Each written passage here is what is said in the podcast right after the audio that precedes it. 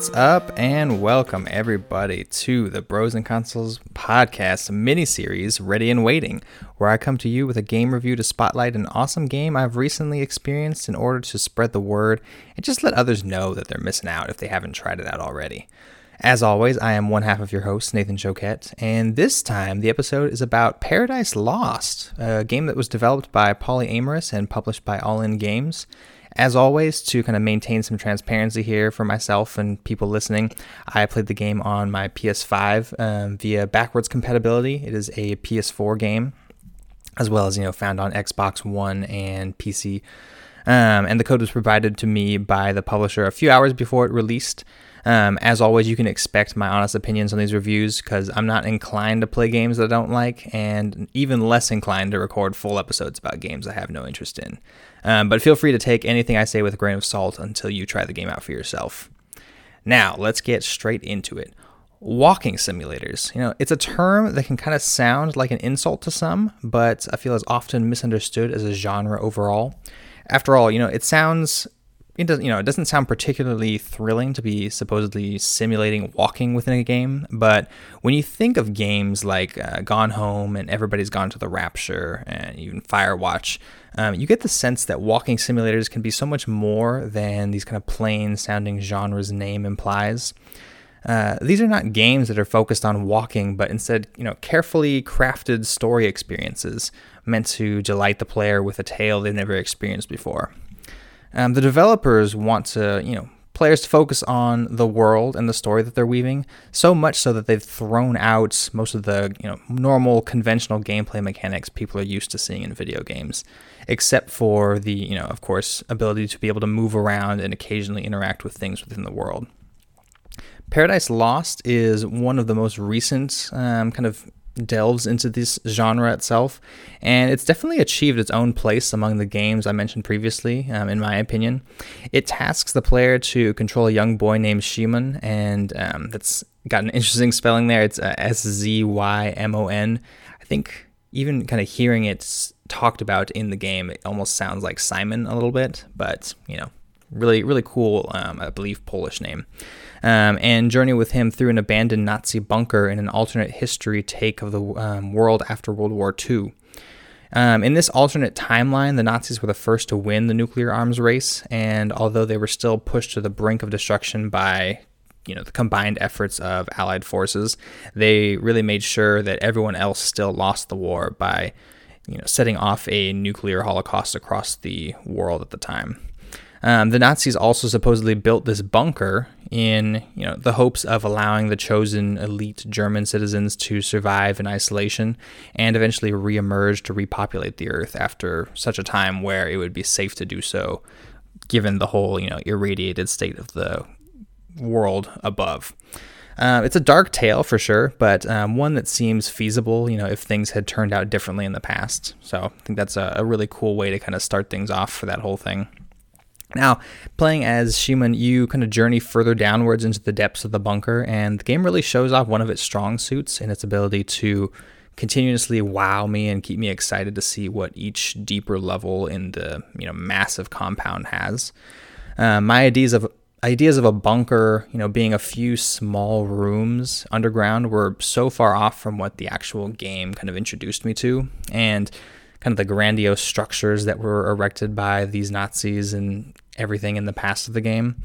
And it really gave me the kind of necessary urge to explore everywhere I could within the world, um, even if the game kind of doesn't always have multiple routes that you can take to kind of reach your end goal of each level. The attention to detail in the game also adds to the overall atmosphere, which I really appreciated, um, such as when I passed through a lit up uh, lone train car after kind of a brief puzzle series. Um, series? No, section, I guess is kind of a, a better term there. Um, and inside the train car, you could see kind of signs of a heavy skirmish in the past. Um, there's kind of shell casings and machine guns on the ground inside the car. And when I eventually reached the other end and happened to look back at the car, um, noticed that from its side you could see um, bullet holes and kind of light shining out through those things. It really kind of added to the whole um, creepy, kind of um, somber atmosphere that they had going on there. And you know, in a genre that you know has to hold a player's attention via its narrative and environmental storytelling, uh, Paradise Lost's atmosphere achieves that goal really easily, in my opinion. One particular thing that walking simulators can benefit from as well is having the player character speak and you know specifically talking with someone else in the game and that kind of makes sense with the story in a certain way. Um, the game adds in Ewa, uh, spelled E W A, to be Szymon's partner um, to that end, and their chemistry works together really nicely. Um, games like Firewatch kind of show how important good chemistry is between you know your character and maybe an unseen voice that you're kind of chattering with throughout the game. So it's you know really important for Paradise Lost to have us feel like Szymon and Ewa really vibe off each other in a meaningful way. Um, there are moments in the early parts of the game where I could really tell that Ewa was special and that she would make a good companion for Szymon throughout the game. Um, however, one of the game's downfalls, though, is that it can be hard to kind of straddle that line on how much to give away from the unseen character in order to kind of keep an air of mystery throughout the journey. There were some times when Ewa's responses seemed to give away larger story beats that had yet to reveal themselves, which eventually, you know, kind of took away some of these surprise that I guess that would have been brought on when these things were revealed later on in full. And, you know, there was also one point in the early game, I think, where I thought that Ewa was trying to play it cool around Szymon because um, I thought that there was kind of groundwork being laid for a possible romantic la- relationship later on. Um, spoilers, pretty heavy spoilers there. I was very wrong about that, so I'm not gonna go further into it other than saying that there. But you know, little little tiny things. I maybe have just kind of misread that situation um, at the time, but you know, there's kind of different ways that people can interpret stories and everything like that as well, and I think that's something to think about. Um, speaking of the characters themselves, though, another strong suit of the game were the voice actors and their performances. Um, as I mentioned, Szymon and Ewa are very likable from the start, and it helps to kind of you know also be able to choose most of your responses as Szymon to be able to form his character in the way you want. Um, sometimes you know the choices kind of make it seem like you know like one one choice will make you seem kind of like a I guess like a, a bad kid, another one kind of makes you seem more like on the nice side. So they're not you know super super um, I guess like gray area type of like choices and stuff. It definitely kind of feels like you're choosing like either you know good responses or negative responses in certain areas. Um, but you know, aside from that, one small thing I found a bit strange was how occasionally I would be you know, thinking of what I wanted to say in response to a question or comment from Ewa, and would miss my chance to reply at all because the options would just totally disappear, which kind of just effectively ended the conversation. Um, those type of kind of invisible countdowns didn't seem to really work well in a game where you know dialogue is one of the main avenues through which the player is receiving the story, and kind of took me out of the experience a little bit whenever it happened. But um, while the supporting cast, you know, was all interesting in their own ways, it was really Szymon and Ewa that really helped the game shine in the end there. Now, obviously, all games have their strong and weak points, so Paradise Lost is no exception there. Um, even in the you know initial day one patch, there were a couple bugs I encountered which kind of took me out of the immersion the game had set me in so well. Um, it seems like you know bugs have become more rare nowadays because I can't really remember the last time I like you know literally fell through the world after opening a door or happened to defy gravity and you know stopped moving up and down across the floor like normal. Um, the skywalking bug that I'm calling it there was particularly strange because I could reset myself back to the ground if I was close enough to interact with something like a switch in the environment, um, but then would start to skywalk again as I came across stairs. Um, usually, ones that went downwards were the ones that you know made me kind of run into this bug. But um, most of the time, though, a simple reset of the game was all it took to get things back to normal, um, even if it meant replaying from the start of a level. Because um, I don't believe there was a whole lot of kind of like notable like checkpoints throughout things. Uh, bugs aside, though, there are certain choices that you know were made in the gameplay itself that dampened the otherwise great experience. Um, I'm talking specifically about the choice to force players to hold the trigger. Um, for me on the PS5, that was um, R2, and you know pushing on the thumbstick in one direction or another. Um, and this was kind of each time I wanted to do something generally mundane, like opening a door or climbing a ledge. Uh, you know, heck, even the majesty of the last level was brought down slightly when the game required me to kind of make an individual action press each time I wanted to move forward using a boat oar. Um, I think the biggest piece of advice I could give to developers out there, you know, coming from a place of hopefully just you know um, understood as kind of total constructive criticism is that you know when people are coming in to play a game with the knowledge of it being a walking simulator it's not really necessary to add in um, what we, we might think of kind of repetitive gameplay to make us feel like we're doing something you know we're here for the story and you know don't necessarily need to be taken out of it by forcing us to kind of make the character do mundane actions, um, especially multiple times in a row. Um, I think here and there, those things can kind of work in certain ways.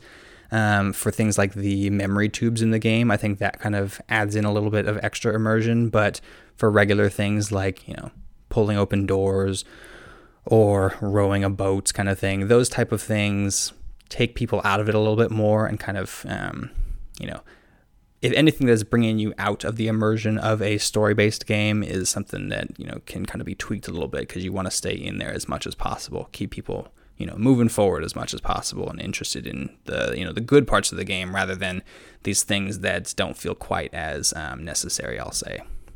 All that being said though my time with paradise lost is something special from kind of the early part of 2021 um, obviously special enough to even make me want to play through the game twice to get all the trophies and see both endings um, if that's not, you know, a testament to how much I enjoyed my time with the game, then I don't really know how to describe otherwise than that. you know, you guys know that I love getting my trophies and everything, but games that, you know, would make me play through the entire thing twice and you know, if I wasn't enjoying the experience and everything, probably would not have attempted it at all there. So definitely kind of shows that the game really kind of shines in certain ways.